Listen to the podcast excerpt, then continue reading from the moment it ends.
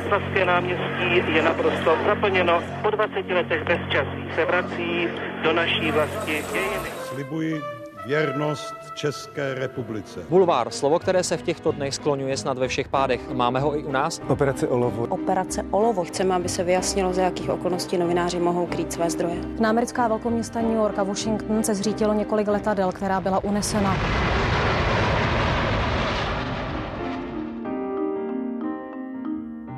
Umí moderovat televizní diskuze i rozhlasové pořady, i přesto se ale hlavně živí psaním. Vedl hospodářské noviny a teď řídí časopis, který je slavný zejména žebříčky nejbohatších lidí světa. Na současné působiště se dostal, jak sám říká, proto, že ho z hospodářek vyhodili. Prý je přísný šéf, který má rád podřízené se zkušenostmi ze zahraničí. Dnešním hostem podcastu Background ČT24 je šéf-redaktor časopisu Forbes Petr Šimunek. Dobrý den. Dobrý den, já jsem přísný, jo, to se není To jste o sobě sám řekl. Jo, vidíte. A tak určitě se na to ještě zeptám, tak uvidíme. A od mikrofonu ze studia na Kavčích horách zdraví Veronika Malá. Tři generace, tři klíčové etapy české novinařiny s těmi, kteří jsou a byli u toho. Speciální podcastová série pořadu Newsroom ČT24. Generace.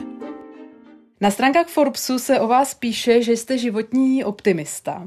Vidíte optimisticky i současnou situaci na Ukrajině? Wow, to je těžká otázka, protože vidět něco optimistického na válce je fakt těžký. Já samozřejmě modlím jako všichni, aby to co nejdřív skončilo ale aby to i skončilo tak, že eh, Ukrajinci vyhrajou, protože eh, nebyl by optimistický konec, kdyby to bylo, hm, kdyby museli nějak hm, ustupovat, protože takhle by ustupil, ustoupil celý demokratický svět, takže já každý ráno, asi jako každý, eh, sjíždím nejnovější zprávy z Ukrajiny, hltám to opravdu vlastně 24 hodin denně. Moc optimismu tam zatím moc není a Teď se bojím, co se bude dít na, na východě Ukrajiny, ale držím jim strašně palce. Vidíte tam něco, co ten konflikt přinesl i médiím? Co to znamenalo vlastně pro česká média? No, tak jako nejenom pro média, ale pro celou společnost, pro business, ekonomiku, tak i pro média to byl eh, šok. Jako myslím, že to 24. února se zastavil svět, tak jak ho známe a začal se dramaticky pod rukama měnit. Na povrchu samozřejmě, nebo média se nevěnují téměř ničemu jinému než situaci na Ukrajině, logicky, protože to ovlivňuje všechno. A to, co je pod tím, jak to ovlivňuje fungování médií eh, na mnoha frontách. Eh, někomu ubývá inzerce, klienti nechtějí inzerovat v, tom, v tomhle čase, musí se měnit koncepty, musí se měnit plány, čtenáři chtějí číst úplně něco jiného, než co třeba bylo připraveného a v neposlední řadě je to samozřejmě taky zásah do eh, ekonomiky těch vydavatelství. Papír zdražil úplně pekelně a tak, jak se předpovídá leta letoucí smrt eh, papírovým médiím, tak eh, a, a nedělo se to a neděje se to vlastně v tak obrovské míře, tak to, co se teď děje na trhu s papírem, tomu může opravdu zasadit jeden z řebíčků do rakve. No. To není úplně optimistický To výhled. není, to není, ale dá se s tím něco dělat. Můžete měnit kvalitu papíru, můžete zkoušet ten papír koupit někde jinde po Evropě, po světě, což my děláme. Můžete trošičku eh, zužovat rozsahy těch časopisů a tak. Dá se s tím cvičit, ale eh, je to náklad, který vzrost o 50, 60, 70% podle typu papíru. Z toho ekonomického hlediska měl jste z toho těžké spaní? Upřímně ani ne a vlastně mi to je trochu žinantní říct, protože nám se jak v druhém roce v covidu, tak teď v těchto těch krizích daří docela dobře, protože mám pocit, že všechny tyhle ty vypjaté situace eh, ty média nějak selektujou a pak se klienti rozhodují pro jedno, dvě média, který chtějí eh, mít ve svém portfoliu jako inzerenti a my tam vždycky v, tom, v těch portfoliích zůstáváme, takže nám to dramaticky jako vrázky na čele ne, neudělalo, ale samozřejmě žijeme ve strašně nejisté době, eh, evidentně lidi mi utrácejí a, a nemají chuť moc utrácet a to se všechno propisuje i do světa médií, takže uh, my jsme v tom optimističtější, ale zároveň opatrný. Jako určitě to nebude rekordní rok, tak jak jsme byli zvyklí třeba za posledních deset let, budeme určitě zápasit možná trochu méně než ostatní média. Pojďme si to, se na to podívat možná trošku hlouběji. Co těm inzerentům nejvíce vlastně vadí, když se objevují v časopisu, kde se píše o, řekněme, nepříjemných věcech. Ať už o válce, ale covid to vlastně e, přinesl taky. E, některá média z hlediska inzerce trpěla i při covidu. My v tomhle máme strašnou výhodu, že ten náš koncept e, je vlastně inspirace, biznis, podnikání a je to v DNA máme nějaký optimismus a, a pozitivní pohled na svět. Takže u nás se ty témata takhle často v tom časopise ani na našem webu Forbes.cz neobjevují.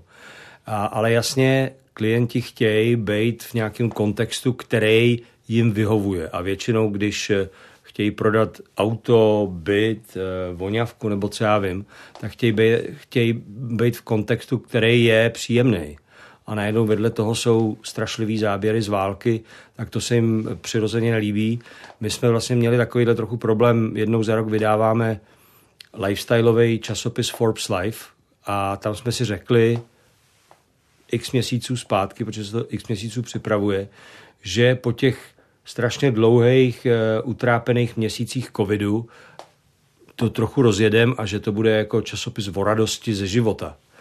No, ale to se samozřejmě teďka dramaticky změnilo. Ten časopis má výjít v eh, květnu a upřímně trochu s tím jako bojujeme, jestli vlastně je to eh, správný, jako teď udělat časopis o radosti ze života, jako jestli máme zavřít oči a, a nechat tam ten původní koncept, nebo jestli to máme změnit. Eh, evidentně, kdybychom ale dělali něco, co bude reflektovat tu současnou situaci na Ukrajině, válku a tak dále, tak o ty incidenty přijdem, ty na to nebudou zvědaví vůbec. Jsou schopní se potom vrátit? To určitě jo, jsou pragmatický, jako ta inzerce je. I jim to eh, přináší benefity. Je to tak, jako jinak by za to neutráceli ty peníze, protože eh, potřebují dát vědět o svém zboží, potřebují to zboží prodat, tak tomu jim ta inzerce pomáhá, takže se určitě vrátí, to je jasný.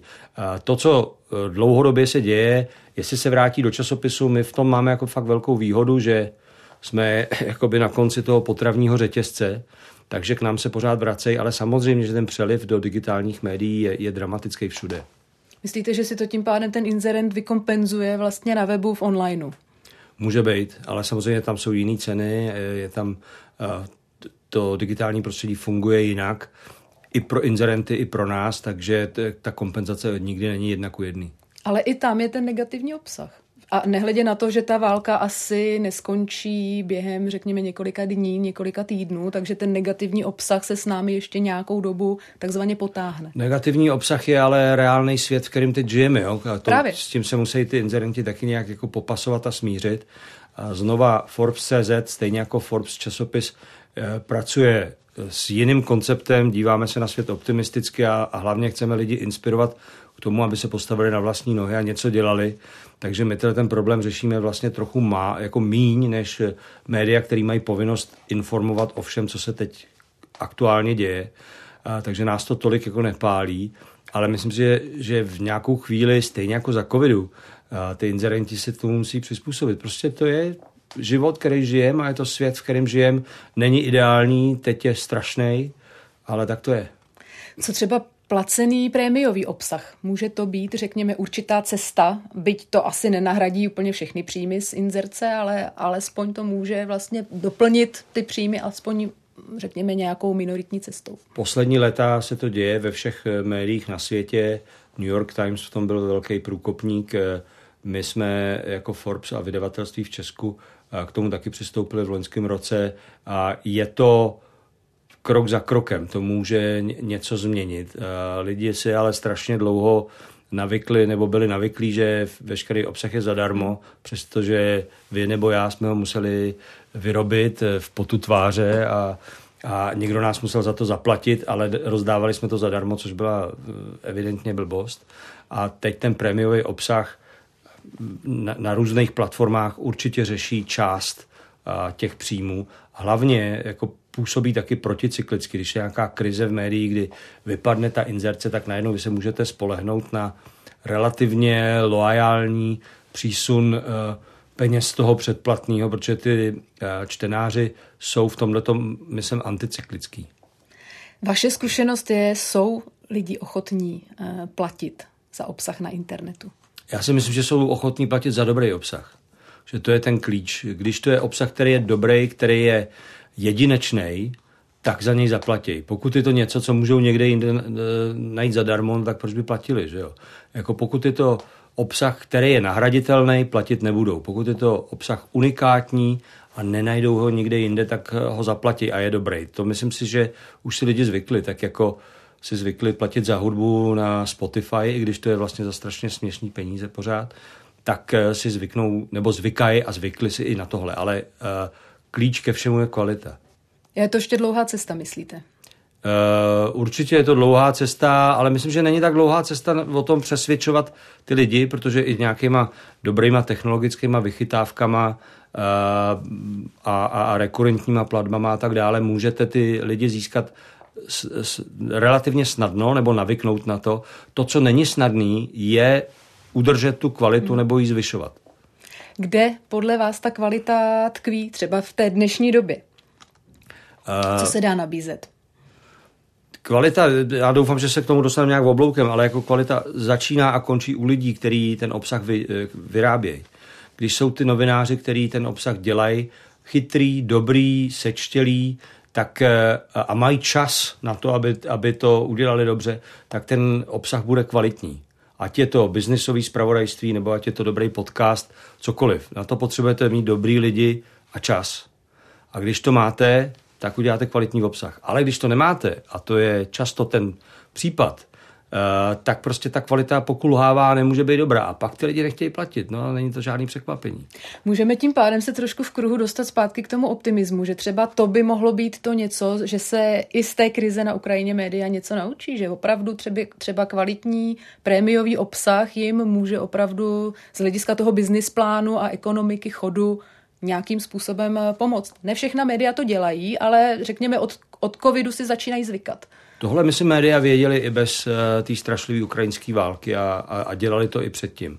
Myslím si, že média, které dobře pokrývají tu současnou situaci, tak uh, a mluvíme o digitálních médiích především, tak mají dobrou návštěvnost a, a na tom budou stavět dál. Uh, velká otázka pro mě je, jak dopadnou jejich inzertní tržby a jestli se bude nebo nebude prohlubovat. A paradoxně, jako v posledních letech ty tržby inzertní eh, médiím, které jsou dobrý nebo které jsou slušný, velkým vydavatelstvím rostly. Jo? Takže si najednou z toho začarovaného kruhu, kdy a, šly inzertní mm, tržby dolů, prodeje šly dolů a, a oni museli škrtat pracovní místa a, a, a propouštět lidi a tím pádem šla kvalita dolů. Z toho se to trochu dostalo ven a ta spirála se zastavila a na, naopak to začalo růst zpátky. Teď je velká otázka, co s tím eh, válka udělá, jestli ty inzerní příjmy podtrhne natolik, že zase přijde eh, to šílený období šetření, který zatím nikdy nepřineslo v médiích nic dobrýho. Máme za sebou i dva roky covidu. Přinesl covid něco médiím? Nebo ty dva roky nějakou zkušenost, která by se dala dobře zúročit? To je dobrá otázka. Já myslím, že COVID nás, já teď budu mluvit za sebe, jako, nebo za nás, jo, a ne, nechci mluvit za ostatní média, ale nás donutil daleko víc přemýšlet o tom, co vlastně pro nás lidi chtějí, co chtějí číst, co v tu chvíli pro ně bude zajímavý a užitečný.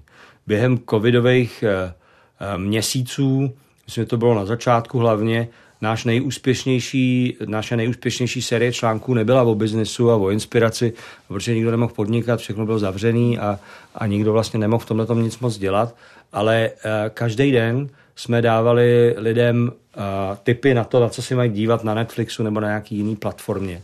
Výběr tří filmů a to byla nejúspěšnější věc, protože to najednou ty lidi fakt chtěli. A pro nás to byla velká škola, že vlastně musíme daleko víc každý ráno přemýšlet o tom, ne co my chceme napsat, ale co ty lidi potřebují a čím my můžeme být užiteční. Tak já si myslím, že COVID nás možná znova vrátil do toho uh, přemýšlení, čím můžeme být těm lidem, který, po kterých chceme buď peníze, anebo jejich čas, čím jim můžeme být užiteční. A možná jistý zdroj motivace to taky mohl být. Pro ně nebo pro nás? Pro vás. No stopro, no jasně, jasně. My jsme jako spoustu věcí díky tomu změnili a, a, a promysleli jinak a tak určitě. Takže alespoň nějaký optimismus v těch eh, dobách té krize bychom přece jenom možná mohli najít, když se vrátím tak, znova k tomu slovu optimismus. Mluvíte se šéf-redaktorem Forbesu, takže jasný, eh, určitě nějaký optimismus tam bude. Vy ve své kariéře, už jsme to vlastně říkala, už jsem to říkala na začátku, jste manažer, jste novinář, ale jste také moderátor, působil jste v rozhlase, v televizi, v tištěných médiích. Která ta role vám sedí nejvíc, nebo ve které se cítí, cítíte nejvíc komfortně? Wow, to nevím nejvíc komfortně, ale já si uvědomuji, že já jsem nikdy nedělal jenom jednu práci. Nikdy v životě. Vlastně vždycky těch prací jsem měl víc, jednu nebo dvě, nebo někdy dokonce tři v různých typech médií a to mě asi vyhovuje. A tak, jak jsme si to říkali před vysíláním, strašně fajn je. Rádio je podle mě nejpříjemnější eh, médium pro moderátora, ale i pro toho hosta. Nemusíte se dívat, jestli eh, jste se dobře voholil. Ne, vlastně jo, vlastně teď jsou kamery, takže tak. No ale, ale prostě to rádio je příjemný, to je příjemný médium a, nebo podcast. A takže z tohoto titulu to mám asi nejradši. A psaní vyžaduje jiný set nějakých e, znalostí a dovedností, který máte televize, je úplně něco jiného. Mně, mně vyhovuje ta kombinace, to se mi líbí, že, že jsem si mohl vyzkoušet všechno. Ten tisk je tam taková hlavní, řekněme, linie. E, pracoval jste v Mladé frontě dnes, potom jako zástupce šéf-redaktora, později jako šéf-redaktor hospodářských novin, teď Forbes, takže tam je to jasné. Ty audiovizuální média už byly spíš taková hračka k tomu? Hračka ne, hračka ne, to by mě dali, jako to stálo spoustu peněz, takže jako hrát mě nenechali, ale byl to doplněk, bylo to, byl to doplněk v tom, že já jsem se něco mohl díky tomu, že mi dali šanci naučit a mě to strašně baví, jako dělám to vlastně do dneška takhle jako, jako kombinaci. Televize tam byla poměrně dlouhou dobu, dokonce snad skoro deset let, jestli to dobře let, no. počítám. No. Tak, Nedělní no. partie na Primě, to je poměrně dlouhá doba a významný pořad. To se nejeví jako doplněk úplně. No tak to nebyl doplněk, deset let jsem neměl víkend. Eh, každý víkend jsem vlastně věnoval eh, nedělní partii. To byla podstatná součást eh, mojí práce a fakt to trvalo deset let. Pak to nahradil rozhlas vedle toho, mm, vedle mojí hlavní práce v tiskových médiích. Ale na tu partii samozřejmě vzpomínám strašně rád a to byla první velká šance, kterou jsem dostal a jsem za ní vděčný do dneška. Jak na to vzpomínáte? I samozřejmě ta práce, už jste to říkal, práce před kamerou. Člověk se musí daleko víc hlídat než eh, v tom eh, rádiu. Moderoval jste deset let partii, ale pak už bylo to rádio. Tak je to televize něco, co bylo zajímavé si zkusit, zajímavé to zažít, ale třeba vás to tolik netáhne, abyste to ne, to, mě určitě strašně ovlivnilo. Nevím, jestli mi někdo ještě dá takovouhle šanci. Byla to velká škola. Myslím, že Prima měla strašnou odvahu, že mi tuhle tu šanci dala, protože jsem byl v tu chvíli sice možná jako novinářsky uh, už v celku zdatný, ale jako člověk na televizní obrazovku jsem byl strašný ucho a uh, nemám odvahu se dívat na ty první roky, kdy jsem to dělal. Možná, že potom jsem trošku už vyzrál a něco jsem se naučil, ale ty začátky byly určitě krušný. A pomohlo mi to, televize mě pomohla ve všem možném. Já dneska ve Forbesu uh, máme spoustu živých eventů, kde tuhle tu svoji zkušenost z televize můžu zúročit, takže z toho čerpám pořád. A vlastně televize mě stoprocentně pomohla i v tom, že pak jsem fungoval nějak v rádiu, takže já jsem primě za, tohle, za tuhle šanci strašně vděčný. Jestli mi někdo ještě dá šanci v televizi, to nevím a, a pfu, docela by mě to zajímalo. Měl jste trému před kamerou? Na začátku stoprocentně, jasně. Jako to, co je jinak, je to, víte sama, prostě, když se rozsvítí ty kamery a jede se live naživo, tak ta tréma je úplně jiná, než když se dá do něčeho střihnout, nebo i když tady jako v rozhlase, v podcastu můžu mít papír a můžu to z něj číst. Jasně, v televizi můžu číst z čtecího zařízení, což teda mimochodem eh, na primě tenkrát nebylo. Takže mhm. všechno člověk musí dát z paměti a to je jako nějaká velká míra stresu. Musíte si hlídat věci, které v rádiu si hlídat nemusíte. Jestli mám teď koukat tamhle do té kamery nebo tamhle do té kamery. A to je, člověk se na to zvykne a naučí se to, ale toho stresu tam je samozřejmě daleko víc. Pojďme se podívat na vaše začátky. Vy jste vlastně do žurnalistiky vstoupil už krátce po roce 89. Kdy a kde to bylo? Studoval jste ekonomii, takže to nebyl, řekněme, ten primární eh, obor, kterému jste se v té době věnoval. No já jsem studoval ekonomii, ale studoval jsem zároveň i fakultu žurnalistiky, s kterým mě vyhodili jako v roce 88 eh, kvůli tomu, no to je vlastně jedno kvůli čemu, ale potom jsem šel do Lince na univerzitu, tam jsem byl rok a během toho roku jsem udělal dva konkurzy. Udělal jsem konkurs do Mladé fronty dnes, takže jsem rovnou šel do ekonomického zpravodajství Mladé fronty dnes, který vznikalo, přirozeně neexistovalo předtím, protože žádná ekonomika nebyla pořádná. A e, zároveň jsem pracoval skoro dva roky jako korespondent APA Austrian Presse Agentur e, v Praze. Takže jsem zase měl dvě práce, vidíte. No, Vždycky dvě, nebo no, víc. Je to tak, no. Asi je to nějaká potřeba. Asi jo. Eh, asi Střídat jo. to, mít to pestřejší. Asi jo. Ty devadesátky, zejména ten začátek těch devadesátek. Mnoho hostů už tady v podcastu nám říkalo, že to byla ohromná doba. Doba velkých možností, redakce i byly prázdné, takže nabírali lidi, doba rychlých kariér. Jak to bylo ve vašem případě? Úplně přesně stejně. Já si myslím, že eh, dneska, když eh, dělá někdo konkurs do Forbesu, tak ho zkoušíme zprava, zleva, musí mít perfektní CV, já nevím co. Jako v těch 90. letech kdo chtěl být eh, novinářem, mohl být novinářem v cuku letu. Ono se teda jako samozřejmě rychle ukázalo, jestli na to má nebo nemá, ale ta šance tady byla a mohl každý vyrůst strašně rychle. Mohl být nejenom novinář, mohl prostě najednou uh, jet do světa, pokryvat věci, na které tady v televizi, v rozhlase nebo v novinách lidi čekají roky, než jim někdo takovou šanci dá. My jsme ji měli od začátku.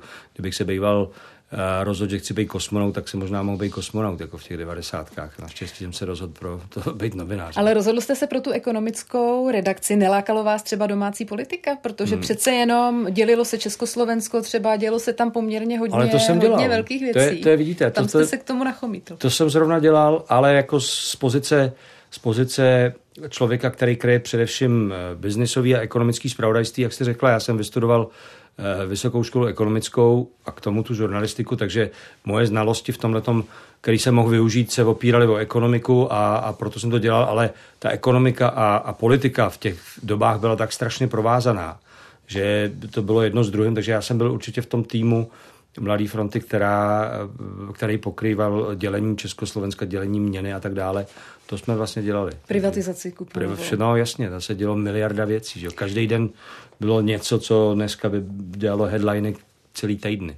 Když se na to podíváte zpětně, viděl byste tam i nějaké chyby, třeba kterých se tehdy novináři dopustili, jako řekněme i mladá generace, bez třeba větších zkušeností, kterou třeba čtyřicátník, novinář čtyřicátník by třeba neudělal, protože těch zkušeností má víc. I třeba u té kuponové privatizace se teď zpětně často novinářům tehdejším vyčítá, že netepali Václava Klauze o něco víc a třeba by se přišlo na některé, řekněme, na některá bílá místa, která v té privatizaci byla. No, udělali jsme miliardy chyb, to je úplně jasný, byli jsme strašně naivní. Uh, myslím, že spoustě věcí jsme nerozuměli, jako spoustu věcí jsme se učili za pochodu, ale stejně jako politici, jo, jako to bylo podobné, prostě jako my jsme dostali čistý stůl a teď jsme na něm měli začít nějak hrát, takže jako hodnoceno dnešníma očima, tak jsme byli strašní, jo, ale jako nešlo to jinak.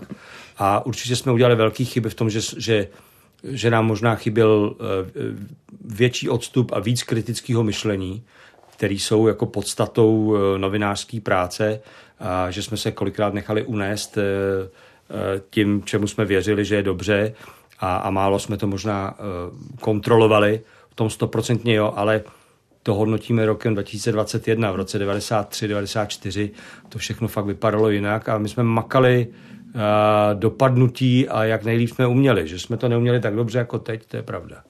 Myslíte, že to bylo jenom tím mládím nebo i tou dobou, tím nadšením? Vlastně všechno se měnilo, konečně padl komunistický režim, tak proč vlastně vytvářet nějaké negativní vlny? No, to máte pravdu, my jsme takhle přesně přemýšleli.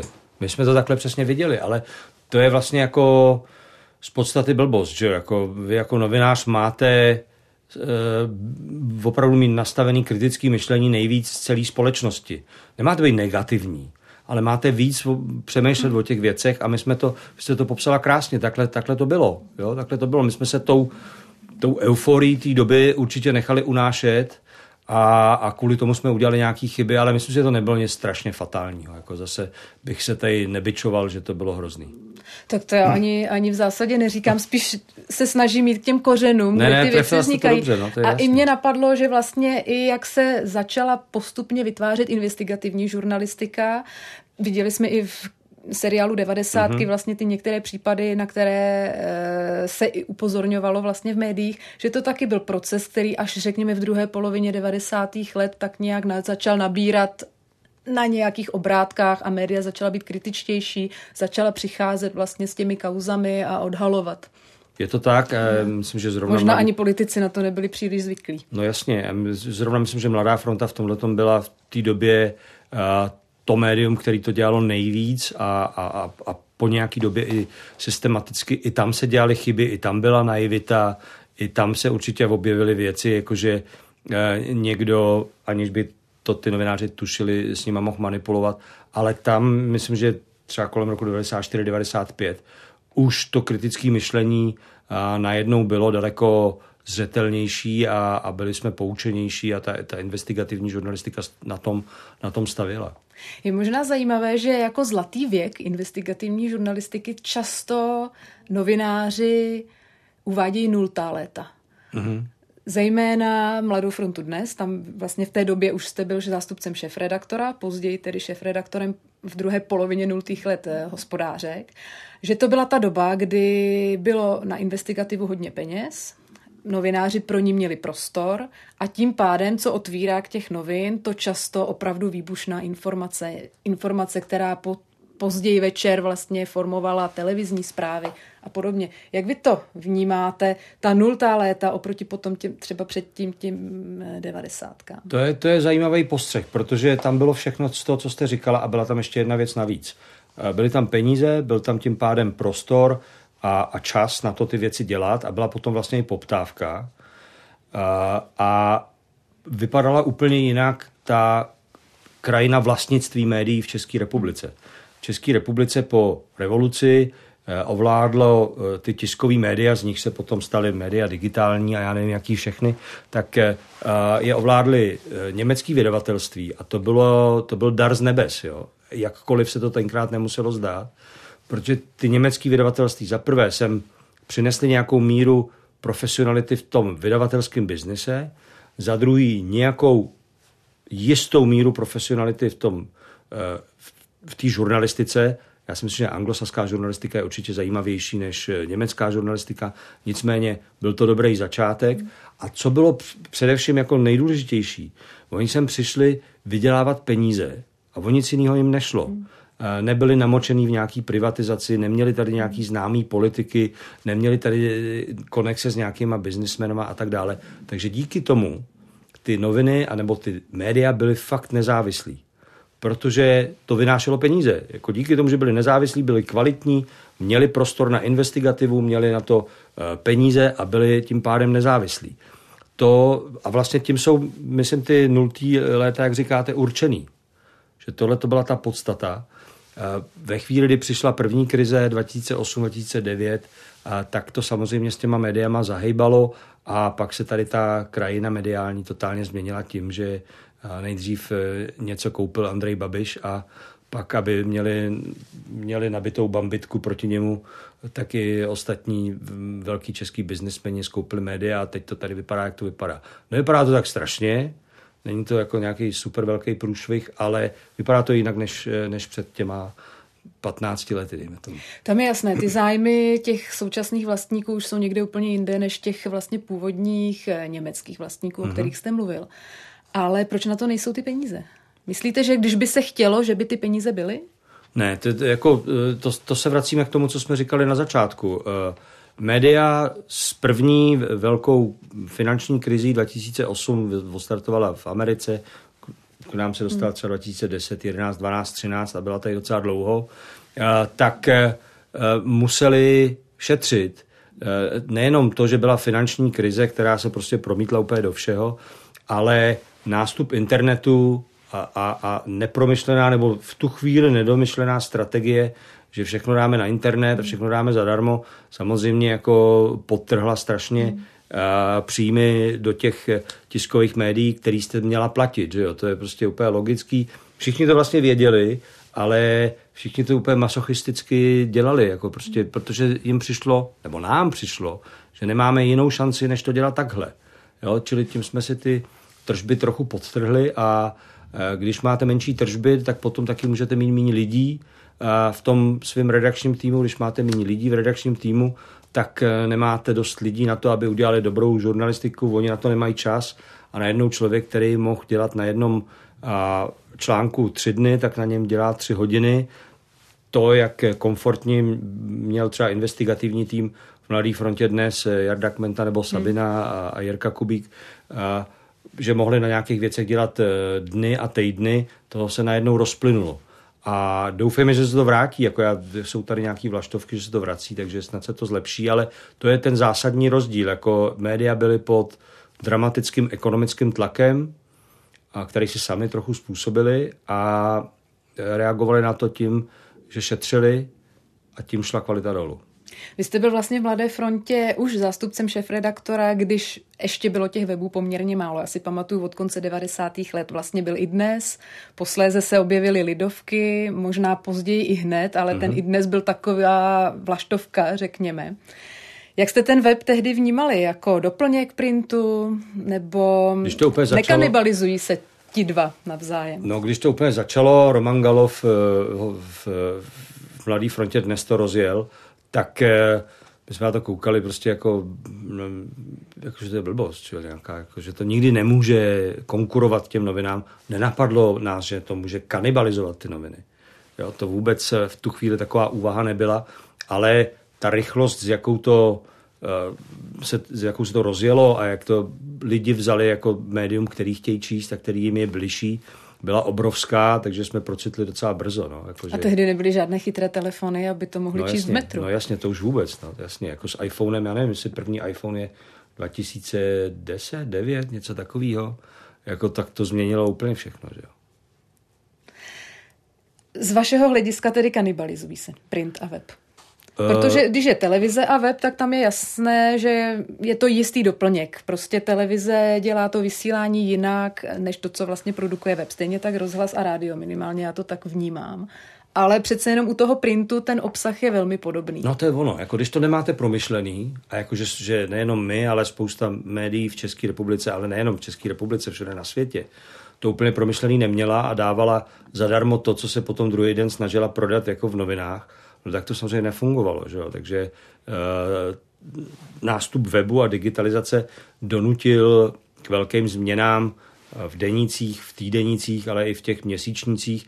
Musel člověk na to nějak reagovat a, a udělat úplně novou strategii. Jako ty život v těch vydavatelstvích a v redakcích se tím letím dramaticky změnil. Jak konkrétně? Můžete popsat? Mm, já vám to dám na příkladu uh-huh. toho, když my jsme jako vlastně to je neuvěřitelný, že my jsme rozjížděli web Forbes.cz někdy před pěti, šesti lety, jo. Až. Mm-hmm. Až, protože jsme žili s tím krásným tlustým 200 stránkovým časákem jednou za měsíc, který jsme poslali na trh a bylo to hnedka vyprodaný a vlastně do dneška uh, to považuji za velký zázrak, že se nám to povedlo. A my jsme do toho přišli s tím webem a to už jsme dobře věděli, že to bude kanibalizace. To jsme už věděli, že vlastně se střílíme do vlastní nohy. Ale svět prostě kolem nás se nezastavil a, a museli jsme něco udělat a vymyslet to. Vymýšleli jsme různé strategie, jak to, jak, jak to udělat tak, aby to bylo komplementární s tím časopisem. Eh, na začátku jsme měli pár článků denně, tři články denně, pět článků denně ale zjistili jsme, že to je málo a museli jsme se do toho vrhnout po hlavě. Tak jak se to změnilo? Jako v redakci nás bylo třeba, teď jako řeknu jenom řádově, 10, teď nás tam musí být 25, aby jsme to všechno e, dokázali udělat. A měli jsme spoustu času na to vymazlit ten jeden krásný 200 stránkový hmm. časák. E, no dneska musíme každý den napsat 15 článků, aby jsme uživili ten web, který máme. Takže to je dramatická změna pro chod celé redakce, pro konkrétní lidi, který třeba si chtěli dělat jenom jako eh, v uvozovkách hezkou, ale stejně těžkou práci s tím, že budou mít víc času na nějaký psaný článek do, do printového vydání, takže těm se změnil svět pod rukama a mění se furt. V těch nultých letech nebyla určitou cestou tehdy ještě třeba ta investigativa, že přece jenom to rychlé zpravodajství mohlo jít na web a potom nějaký velký článek třeba od Jaroslava Kmenty byl tím otvírákem těch novin a na tom webu se třeba objevil až eh, po vydání v novinách. To samozřejmě je jako nějaká strategie, na kterou musíte mít ty peníze hmm. a udělat to rozhodnutí, že to takhle chcete. Ta strategie má jednu strašnou nevýhodu. A když je ta investigativa, eh, vlastně to řeknu něco, co je blbost, jako nadužívaná, to nemůže být, protože jako člověk má psát o tom, co se děje, ale, ale když toho je moc, tak to lidi přestane bavit a oni otupí. Hmm. A prostě další kauza, zase na něco kmenta se Slonkovou přišli. A mohla to být pravda, ale už to nikoho nezajímalo, protože už toho bylo strašně Jsou moc. zahlcení. Už byli zahlcený a myslím si, že my jsme jako novináři taky ne- nedokázali možná uh, nějak šikovnější pracovat s nějakou uh, s nějakým porcováním toho, co těm lidem dáváme, s gradací a tak dále. A, takže tahle ta strategie nějakou chvilku funguje, ale nefunguje furt, protože to člověka zahltí, otráví a pak vlastně se vůči tomu stane imunní a přestane ho to zajímat. Jo? Jako prostě, když máte nějaký práh bolesti a furt to pokoušíte, tak jako potom najednou tu bolest už necítíte. A to je, myslím, podobný s tím letím. Jak jste to řešil potom v hospodářkách? Hospodářské noviny, když, když se mi začal vést, tak já jsem se snažil převést na cestu toho, že jsou to no, noviny o biznisu a že tak by se měly lišit na tom trhu. Investigativa tam neměla, ne, že by tam nebyla, ale nebylo to, nebyl to pilíř, na kterým jsme chtěli stavět celý titul hospodářské noviny. Chtěli jsme, aby to byly chytrý noviny, ke kterým si nemusíte kupovat žádný jiný noviny, že by to měly být noviny první volby, ale vždycky postavený na biznisu. A myslím si, že moji pokračovatelé vlastně v tom pokračovali podobně, dokonce ještě víc, že ten biznis je tam víc znát, než ve chvíli, kdy jsem hospodářsky řídil já. Jenom se zeptám možná ze své vlastní jako zajímavosti, protože by mě to zajímalo, do jaké míry šéf-redaktor se, nebo zástupce šéf-redaktora do těch investigativních věcí má sám zapojovat, aby o nich věděl, dělá mu to třeba těžké spaní, když ví, zítra vydáváme něco, co bude hodně třaskavé, to mi asi budou drnčet telefony v kanceláři. No pokud máte put sebe záchovy, tak o tom musíte vědět všechno. A ne vždycky je to lehký, jo. jako někdy ty, s těma autorama je práce těžká, že vám nechtějí všechno říct, nechtějí vám říct všechny zdroje a tak dále, ale vy jste ten, kdo je v té tiráži napsaný, jako že je šéf-redaktor, to je hezká funkce, ale vy máte zodpovědnost té funkce. Vy máte zodpovědnost vůči čtenářům, abyste jim podal co nejkvalitnější informace, ale i vůči svým akcionářům a těm, který ty noviny platí. Že tam vycházejí informace, za které se můžete postavit. Takže pokud se chcete za ty informace postavit, tak o nich musíte vědět. Konzultujete právní oddělení třeba, abyste už dopředu byl připraven na případnou, případný protiúder té zasažené strany? I to se děje, není to jako úplně jako na denním, na denní bázi, protože právní oddělení, jeho jednoznačný stanovisko vždycky, že nemáme vydávat nic. Jo. Takže to by úplně dělal, asi nešlo. Tak právě, takže to jsme dělali vždycky akorát, jako, vždycky ta konzultace proběhla ve chvíli, kdy, byla, kdy jsme měli pocit, že ta kauza bude citlivá, že se nám může někdo vozvat, že to může skončit u soudu, tak jsme na to právníky připravovali. A musím říct, že jako v těch vydavatelstvích jsem měl v celku dobrou zkušenost, že ty právníci chápali, že něco vydávat musíme ale eh, kdyby právníci vydávali noviny, no, tak by byly prázdný. Že. Volali vám někteří třeba politici, eh, kterých se týkaly některé ty kauzy? No jasně. Často? No, jako pokud se někoho něco dotklo, tak jako neváhal vzít telefon a, a, a volat mi, jasně. Často to bylo.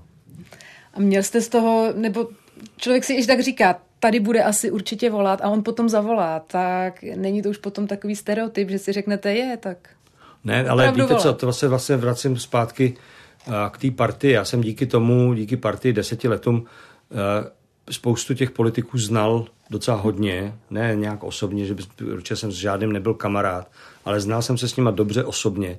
A takhle nastavený vztahy vám taky dovolejí toho politika odkázat do patřičných mezí. Prostě. A to se dělo. To, že zavolají, je naprosto v pořádku. Mají moje telefonní číslo, proč by mi nezavolali. A já prostě akorát musím říct, fajn, ale my to vidíme takhle, nazdar. Vyšlo to. Jo. Zeptám se ještě na Zdeňka Bakalu. Vy jste vlastně šéfoval hospodářkám v době, kdy uh, on koupil vydavatelství Ekonomia, nebo uh, převzal ho. Mluvil jste o Andreji Babišovi a o Mafře. Jak to bylo v té ekonomii, když eh, do ní vstoupil Zdeněk Bakala? Byl to taky takový jako posun, jako s Andrejem Babišem, nebo jste to ještě tolik nevnímali? Byl to, řekněme, pokračování toho stylu, eh, který jste popisoval s těmi německými vlastníky? No, tak já myslím, že tadyhle, jako ať tomu někdo věří nebo nevěří, Zdeněk Bakala v tomhle tom byl úplně jiná liga a ten to viděl a vidí, myslím, do dneška jako svoje poslání, že má mít nezávislé noviny. Já si nepamatuju jediný případ za těch šest let, co jsem byl v hospodářkách, že by mi Zdeněk Bakala volal kvůli tomu, že by chtěl něco ovlivnit. Možná jednou, dvakrát za, za tu dobu zavolal, že nějaký článek byl blbě napsaný, ale rozhodně ne proto, že chtěl něco ovlivňovat. Tohle to bylo úplně jiný. Jako to bylo vlastně, myslím, že to bylo strašně podobné jako během těch, během té doby, kdy tam byly ty německý vydavatelé. Šlo o to, aby to vydavatelství ekonomicky fungovalo, mm. ale Zdeněk Bakala se žádným způsobem neplet do toho, o čem píšeme, jak píšeme, neprosazoval tam a, e, nějaký směr, neprosazoval tam e, svoje kamarády nebo něco podobného. To je úplně něco jiného než s Andrejem Babišem a Mladou frontou. Já spíš na to narážím z toho důvodu, že byl jedním z těch prvních, koho si takzvaně politici brali do pusy. Často pamatuju si Jiřího Paroubka třeba, který rád říkal, to jsou ta bakalová média a byla to taková mantra z jeho strany. No. Tak, ale na rozdíl od Andreje Babiše už se o Zdeňku Bakalovi tak detailně nemluví, takže proto se raději ptám člověka, který je přímo vlastně od zdroje. No, jasně, tak byl terč, jo, jako Zdeněk Bakala byl viditelný svýho času, to byl jeden z nejviditelnějších českých biznismenů, tak eh, to pro sociální demokracii asi nebylo těžké si ho jako terč vybrat a udělali to, ale za sebe dávám ruku do ohně, že Zdeněk Bakala žádným způsobem neovlivňoval to, co hospodářky píšou, jak to píšou. Chtěl po nás kvalitu, chtěl po nás, aby jsme pracovali dobře, chtěl po nás, aby ty noviny vydělávaly peníze, ale nikdy se neplet do toho, co a jak píšeme. Mají vůbec česká média ekonomicky šanci bez těchto velkých hráčů, bez těchto bohatých biznismenů šanci přežít? Tak média vydělávají. Že jo? Jako když se podíváte na závěrku velkých českých vydavatelství za loňský, předloňských rok, i když to byly covidový léta, tak jako na tom se vydělávat dá. Je to pořád biznis dobrý. Není to tak dobrý biznis, jak byl třeba před 20, 25 lety, to je jistý, ale je to pořád výnosný biznis. Takže eh, nezáleží, jako myslím si, že to není tak, že by ty češ, čeští, já nebudu říkat oligarchové, protože to bych jim ubližoval, oligarchové jsou rusáci, a ty český biznismeni, který vlastní média, tak je nedotujou. Možná uh, investují do jejich rozvoje, ale ty média by měly vydělávat, protože když nevydělávají, tak eh, nemá smysl aby existovaly. Jasně, máme tady třeba deník N, který myslím jako extra nevydělává. A tam je to postavený od začátku takhle, že právě, aby tam byla ta kvalita, aby tam byl čas na dobrou práci, aby tam byl čas na investigativu, tak se rozhodli nějaký český biznismeni, že to podpořejí přes fond nezávislé žurnalistiky. To je jiný příběh, ale jinak eh, média jsou for business. Prostě jako je film business nebo jako je televize business, eh, i tištěný média a digitální média jsou business a dá se na nich vydělat. Takže se schopným manažerem by to šlo i bez těch velkých hráčů. Eh, tak je... Bez Andreje Babiše, bez PPFky. No tak nepotřebujete mít majitele, který je v jiných biznesech. Vy potřebujete mít majitele, který se rozhodne, že chce dělat mediální biznis. S tím cílem, že na něm bude vydělávat. To je fajn, ale nechcete mít majitele, který chce mít média proto, že chce mít vliv a chce ten vliv přes ty média uplatňovat. A mimochodem, to je nepřímá úměra. Čím víc uh, ždímete ten svůj vliv, tím míň vyděláváte. Je to vidět i na Mladé frontě? Já si myslím, že jo. Pojďme teď k vašemu současnému působišti, to je časopis Forbes, prémiový časopis s více než stoletou tradicí. Vy jste sám v jednom rozhovoru řekl, že jste se do něj vlastně dostal díky tomu, že vás z hospodářek vyhodili. No, to je pravda, no. S nadsázkou řečeno bylo to tak. No, ono to není úplně nadsázka, ale bylo to tak. Já jsem v roce 2006, pardon, 2011 skončil v hospodářských novinách jako šéf-redaktor, ale dostal jsem velkorysou nabídku od vydavatelství Ekonomie, abych byl ředitelem mezinárodních projektů, což se mi líbilo. Ne, že bych chtěl utíkat jako z toho šéf-redaktorského postu, ale pochopil jsem, že oni chtěli nějakou změnu a chtěli tam někoho jiného, což je naprosto jasný právo každého akcionáře, ale dali mi tenhle ten post, který všichni věděli, že je trafika, kromě mě, takže já jsem se snažil opravdu ten post nějak naplňovat. A mimo jiný jsem byl jednou vyjednávat eh, v New Yorku licenci Forbesu pro ekonomii, protože už rok předtím začal vycházet na Slovensku a úspěšně, ale ukázalo se, že ekonomie vlastně o to moc nestojí. Takže potom jsme se rozešli definitivně a já jsem odjel na motorce do Španělska a myslel jsem si, že tam zůstanu půl roku. Že si odpočinu a, a, že, a nevěděl jsem, co budu dělat. Ale vlastně díky bohu za 14 dní mi zazvonil telefon a volali mi vydavatelé právě Forbesu, který ho dělali v Bratislavě na Slovensku, jestli bych ho nechtěl dělat v Česku, protože na mě měli referenci z New Yorku, že jsem tam byl, ale především já jsem byl v tu chvíli jediný volný, takže jsem měl strašnou mm-hmm. kliku. Do jaké míry jste měl volnou ruku a do jaké míry jste musel držet už ten formát, který je zaběhnutý? Koncept, tohle je klasický francízový časopis, takže musíte dodržet něco, co je popsané ve smlouvě a, a v tom konceptu. Ale Forbes je v tomhle strašně demokratický. Já myslím, že se to hodně mění a změnilo po finanční krizi 2010 v celém tom vydavatelském světě, že máte tu ruku víc volnou, než to bylo zvykem dřív, ale Forbes od začátku byl v tomhle docela demokratický a vymezil vám nějaký koleje, po kterých máte jet, ale jestli uděláte zatáčku tak nebo tak, už úplně neřešil. A my jsme od začátku měli opravdu velkou svobodu dělat věci, jak chceme. A ve smlouvě bylo třeba napsáno, že do dvou let máme mít 50% lokálního obsahu. My jsme od prvního roku měli přes 80% od prvního čísla. A, a tak to zůstalo do dneška a díky tomu jsme e, Česko, Slovensko, Maďarsko e, jedni z nejúspěšnějších franšíz, který Forbes vůbec na světě má. Jak se vám přecházelo z denníku, z té každodenní e, vlastně spravodajské práce do měsíčníku, kde máte vlastně minimálně to na první pohled tak vypadá na věci více času. No krásně, právě z toho důvodu, co jste říkala, ale eh, ten začátek byl samozřejmě jako těžký v tom, že nás, nejdřív jsme byli jenom dva v tom vydavatelství, pak eh, redakce se začala malinko rozrůstat a byli jsme třeba tři, čtyři, pět, nás bylo při, tom, při výrobě prvního čísla, takže to se musíte otáčet. Ale byl to daleko menší stres, to musím říct. Měli jsme tu výhodu, že jsme se dostali do časopisu s konceptem, který je optimistický. To znamená, že jsem trochu vybřet eh, z těch negativních zpráv a negativních nálad, který musíte logicky jako člověk, který zodpovědí za deník, pokrývat. A to byl, to byl pro mě jako dramatická změna eh, mindsetu, nastavení a celého mýho světa kolem mě. Najednou ten se změnil úplně zásadně. Neklade to ale ten měsíčník větší nároky třeba na organizaci práce, aby potom jste si to všechno nenahrnul k té uzávěrce a, a jsem... tam se z toho potom člověk může zbláznit. Já nejsem úplně systematický člověk a nejsem v tomhle tom nějak jako zručný, ale tohle jsem na začátku věděl, že musíme nastavit nějaký pravidla a nějaký systém, jak to dělat. Jako nedělali jsme všechno na poslední chvíli. Tam, je, tam byla jiná věc, jako která eh, byla náročná v tom a to je to, že v tom měsíčníku, když už na to máte tolik času, tak to fakt musíte udělat perfektně. Jako musíte to udělat do posledního detailu a musíte se snažit jako tam fakt nechat eh, veškerou sílu, kterou máte, aby to bylo co nejlepší, jak to umíte.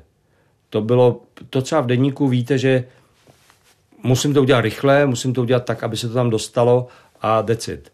Ale tady se snažíte to vyšperkovat do, prostě do posledního písmena a to bylo v tomhle tom trochu nový pro mě, když ne úplně, protože jsem v hospodářkách taky se podílel na vydávání časopisu Proč ne, a, ale to jsem se musel víc učit. V tomhle tom to bylo složitější, ale byla to krásná práce od prvního dne. Ta stoletá tradice, nebo víc než stoletá tradice, je to odpovědnost? No jasně, tak ona, eh, jasně, že máte zodpovědnost vůči tomuhle. V případě Forbesu ještě zodpovědnost, eh, protože Forbes je velká značka, ale vydavatelství vlastně tak strašně velký není. To znamená, že my známe osobně lidi v New Yorku, který to vydávají, známe Steva Forbese jako dědice téhle slavné tradice rodinný a zástupce rodiny. Tam známe ostatní členy rodiny, takže Steve Forbes tady byl za náma, my jsme byli za rodinou xkrát v New Yorku, takže si nemůžete dovolit to udělat blbě, když znáte tu rodinu, která vám dává tu licenci a svým jménem se zaštiťuje e, tu kvalitu. Že jo? To je první věc. A druhá věc, jako nemůžete to udělat blbě i vůči svým akcionářům, který vám dali šanci e, dělat takhle krásnou práci, tak to by vás hamba fackovala, kdybyste to udělal blbě. V tom roce 2011, kdy vlastně Forbes na českém trhu začínal, tak takto prémiovému časopisu moc, řekněme, odborníci šancí nedávali. I to byla doba, kdy právě ty náklady šly spíš dolů a peněz v tomto sektoru ubývalo. Forbes se ale udržel. Nám dávali dva, tři měsíce, že díl nepřežijem. A byla to strašně těžká doba, protože byla krize, jako byla fakt největší krize. A tiskový média šly jako fakt eh, po skluzavce dolů. Všude se šetřilo přijít s novým časopisem na trh, s novým časopisem tištěným, který je ještě náročný mm, na náklady, protože prostě to se nevyrobí zadarmo, je tam spoustu fotek a tak dále a tak dále. Křídový papír. Křídový papír, takže to bylo fakt těžký. A akcionáři, moji společníci, ale byli rozhodnutí, že do toho půjdou. A musím říct, že díky jejich velkorysosti a zatnutým zubům ten první půl rok, tři čtvrtě rok, kdy jsme určitě jako a, úpěli a museli jsme to dotovat, tak a že vydrželi, tak jsme tam, kde jsme dneska. Jako je to jejich zásluha, že se takhle rozhodli a že to, že to udrželi, protože ten čas na začátku fakt lehký nebyl. Jak snadno se hledají ty pozitivní příběhy, které ve Forbesu uh, píšete? A to je vlastně strašně skvělý, že snadno. Jako vlastně úspěch Forbesu v Česku tkví v tom, že jsme byli první, kdo, ta, kdo to takhle nasvítil reflektorem a řekl, hele, tady je strašné množství šikovných lidí, kteří dělají úžasné věci, které mají evropskou nebo světovou kvalitu. A nikde se o nich pořádně nepíše, protože do té doby byl podnikatel někdo, kdo někde něco ukrát nebo uh, spronevěřil dotace nebo vyšel z kuponové privatizace. A najednou tady jsou ne desítky, ne stovky, ale tisíce příběhů lidí, který prostě dělají něco vlastníma rukama, z ničeho udělali něco velkého a to je pecka. A to je furt stejný. Jako, uh, už letos jedeme jedenáctou sezónu Forbesu v České republice a pořád nacházíme nový a nový a nový příběhy a nový a nový příběhy vznikají. Máte radši ty malý příběhy, ty třeba i lokální, opravdu maličký podniky o pár lidech, nebo něco, co je velký? Já Nebo mám... vám spíš jde po té hloubce toho příběhu? Ne, ne, já mám rád, eh, já mám rád uh, tu kombinaci, hloubka by tam měla být ve, ve obou. Uh, my jsme se od samého začátku snažili rozpustit představu, že Forbes je časopis o miliardářích pro miliardáře. To je jenom špička ledovce. Ten žebříček nejbohatších lidí světa nebo Česka hmm. je jako trademark Forbesu, to jo, ale Forbes je časopis o inspiraci a o podnikání. Měl by do vás vnést prostě energii a rozhodnutí, já to zkusím taky, když on to může dělat. A my jsme si od začátku vlastně, no třeba první rok jsme si řekli, je to, a to je rozdíl oproti americkému Forbesu, kde tam je to víc o velkém biznesu. Řekli, my tam chceme dávat i ty malé příběhy. Prostě podnikání začíná v pekárně, prostě, kterou se někdo otevře v, někde na vesnici nebo v malém městě. A je to stejná odvaha, jako jestli vybudujete impérium, který má potom 100 miliardový zisky a nebo 100 miliardový tržby. Jo. Takže mm, já mám rád tu kombinaci v tom a snažíme se ten časopis strukturovat tak, aby tam bylo od každého něco. Co si třeba sám rád napíšete? Já samozřejmě jako každý, protože to vypadá na první pohled, že to je ten nejjednodušší, eh, nejjednodušší žánr. Rád dělám rozhovory s lidma, protože mě baví se s lidma bavit a, a dostat z nich něco, co může inspirovat někoho dalšího. My ty rozhovory děláme trochu jinak, máme na, ně, na ty rozhovory máme fakt čas, děláme třeba na dvakrát, na třikrát, na čtyřikrát. A s těma lidma se potkáváme, známe se s nima delší dobu, takže můžeme se dostat trochu víc do hloubky. Ale mám rád uh, příběhy, prostě, když můžu napsat o truhlárně na Karlštejně, kde z otce na syna se dědí nejenom řemeslo, ale i biznis a jak si to předávají. Rád napíšu článek o malém hotelu, který někde vznik a jak, funguje. Mám taky rád rubriku Fuck Up, kterou máme, prostě když se někomu něco nepovede a je ochotný s tím jít na trh a, a přiznat se a říct, hele, jako tohle to se nám úplně nepovedlo, protože jsme tady udělali jakou chybu. I to inspiruje, i to znamená, že čtenář potom tu chybu nemusí zopakovat. Mám rád rubriku Restart, kde lidi třeba z korporátů, který dlouho pracovali pro někoho a, a ten korporát samozřejmě má tu vlastnost, že vás vyždíme do, posledního, do poslední kapky a potom vás vyplivne, že ty lidi jsou potom schopní se postavit na vlastní nohy a začít třeba s malým biznesem nebo s větším. Tyhle ty příběhy mám hrozně rád, takže si napíšu všecko docela rád. I když na to není tolik času, já víc čtu, než píšu jako editor. Samozřejmě. Když vezmeme ty miliardáře, tak eh, pravidelně v těchto žebříčcích figuroval Petr Kellner jako nejbohatší eh, Čech. Měl jste příležitost eh, mluvit i s ním nebo dělat s ním rozhovor? Dělal jsem s ním dva rozhovory, potkal jsem se s ním víckrát, a, takže ne, že bychom se znali, osob, jako, znali jsme se osobně, viděli jsme se, xkrát jsme spolu mluvili, ale nebyli jsme v nějakým jako extra velkým kontaktu. On se médií spíš stranil, nebo no, úplně, minimálně, no. přesně tak. I vlastně po jeho nešťastném úmrtí, když se hledaly jakékoliv fotografie, které by byly z toho vlastně biznisového prostředí, tak jich až zas tak moc k dispozici nebylo. Takže jaký byl vlastně Petr Kellner, když jste měl příležitost se s ním párkrát bavit? Já jsem s ním dva rozhovory a párkrát jsem ho viděl v nějakých jiných situacích. Eh, byl to určitě strašně charismatický, to je jako jedna z věcí, která na něm zaujala hned. Eh, inteligentní eh, chlapík, to, to, to rozhodně víc si netroufám ho hodnotit, protože zas tak dobře jsem ho neznal, ale jako z toho, z té práce, co člověk vidí, co, co vybudoval, vybudoval a jednu z největších finančních institucí ve střední Evropě. To je něco mimořádného, nebo dokonce v celé Evropě. Jo. A to je něco mimořádného, instituce jako PPF se dneska dramaticky mění a dramaticky měnit se bude. Myslím si, že trhy jako Čína nebo Rusko, na kterých e, vyrostly prostřednictvím home kreditu, musí nahradit něco jiného, že tam už to asi není úplně udržitelný. Ale Petr Kellner, pravda, na bázi kuponové privatizace, ale tam myslím, že nemusí být nutně nějaký černý cejch, vybudoval velkou finanční skupinu, Eh, která nic podobného třeba v Polsku nebo v Maďarsku nebo na Slovensku nevidíte v takovémhle rozměru. Je to běžná věc, že tito lidé třeba rozhovory zas až tak moc dávat nechtějí?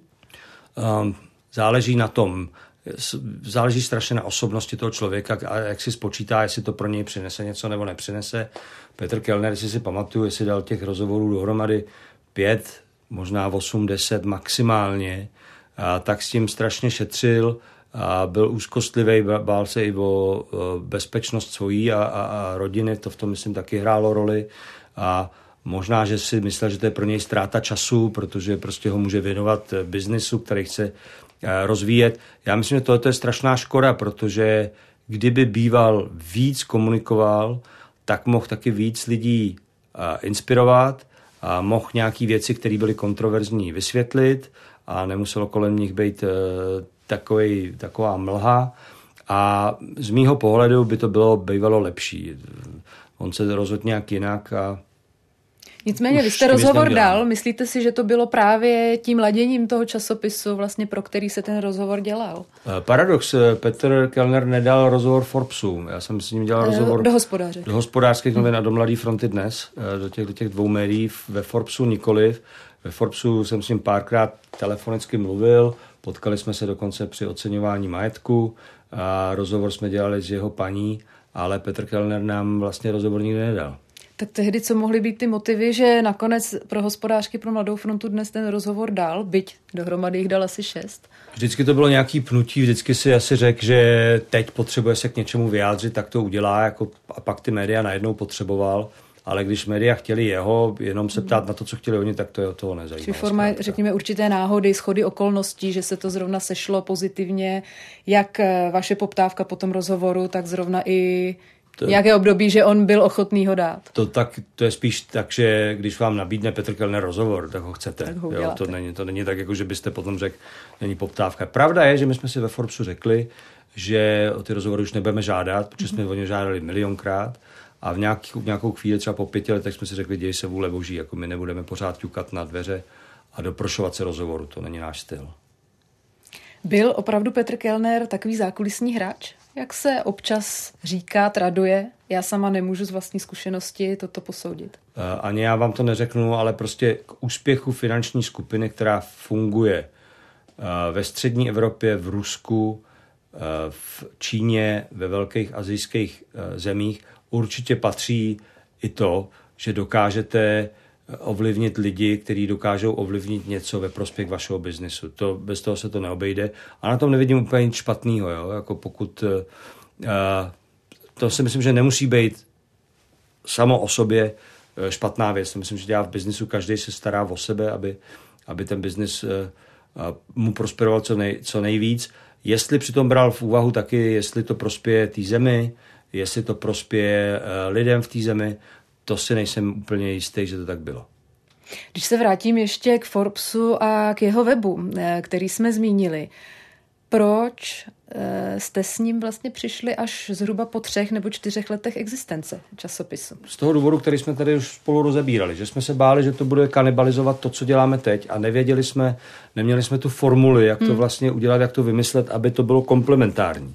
Proto jsme s tím váhali, eh, protože nám ten časopis z kterého se stal díky speciálům a různým dalším vydáním skoro 14 deník, fungoval báječně, tak jsme neměli ani úplně, nebyli pod tlakem to udělat, ale pak eh, ta doba kolem nás se samozřejmě změnila natolik, že jsme to museli udělat i my, ale vymýšlení té strategie nám trvalo docela dlouho. No. Nechyběl vám tehdy ten web jako zdroj příjmu třeba? Eh, v tu chvíli, kdy my jsme to dělali, tak eh, weby moc nevydělávali nikde a nám to právě nevycházelo biznisově. Když jsme si udělali business plán, mm-hmm. kolik nás ten web bude stát a kolik nám přinese, tak nám to zkrátka nevycházelo. Udělali jsme to ve chvíli, kdy nám to trochu vycházet začalo. Co na tom vychází? Já vím, že Robert Čásenský, šéf-redaktor reportéra, nám tady právě říkal, když zakládali reportér, že se jim právě biznisově daleko víc i z inzertního hlediska vyplatil ten časopis na tom křídovém papíře, že vlastně pro web začínat podobný časopis na webu by byla podstatě ekonomická sebevražda v tu to, danou chvíli. To je proto, Fungovalo to podobně jasně, u vás? to je jako podobné, podobná, podobný uvažování, protože eh, na webu jsou ceny za reklamu úplně někde jinde, než jsou na tom papíře. Jo, tam se mm, striktně počítá, striktně musíte všechno eh, dokládat. To je mimochodem jedna z věcí, která dramaticky mění žurnalistiku, protože sledujete page views a sledujete hmm. a počet, a... přesně tak, počet Eh, návštěvníků a kvůli tomu děláte clickbaity, kvůli tomu děláte titulky jinak a tak dále a tak dále. A to tu žurnalistiku fakt mění. Není to mor možná trošku? Je, že to vidíte no. opravdu no, do toho detailu, opravdu na ty kliky? Samozřejmě, že to někdy mor je. Samozřejmě, že uh, přizpůsobujete obsah tomu, aby uh, jste splnil čísla toho trafiku, který potřebujete dosáhnout za ten měsíc. Samozřejmě, že přizpůsobujete titulek k tomu, aby na to někdo kliknul víc než dřív. To, to tak prostě je, ale to je to je zbytečný se nad tím rozčilovat, to tak je a vy musíte jenom vymyslet, jak přesto všechno furt udržet tu kvalitu a, a udržet uh, to, že děláte čest jménu Forbes. No. Jaký jste šéf? Jsme na začátku říkali, jsem se díval, jsem přísnej. To jste na sebe prozradil v jednom z dřívějších rozhovorů. Je to asi možný, že jsem, já bych řekl, že jsem náročný. Ne přísnej, mm-hmm. ale že jsem náročný. Uh, Jak se to vám, projevuje? Uh, nespokojím se jen tak s něčím, jako chci po těch lidech to nejlepší, co v nich je.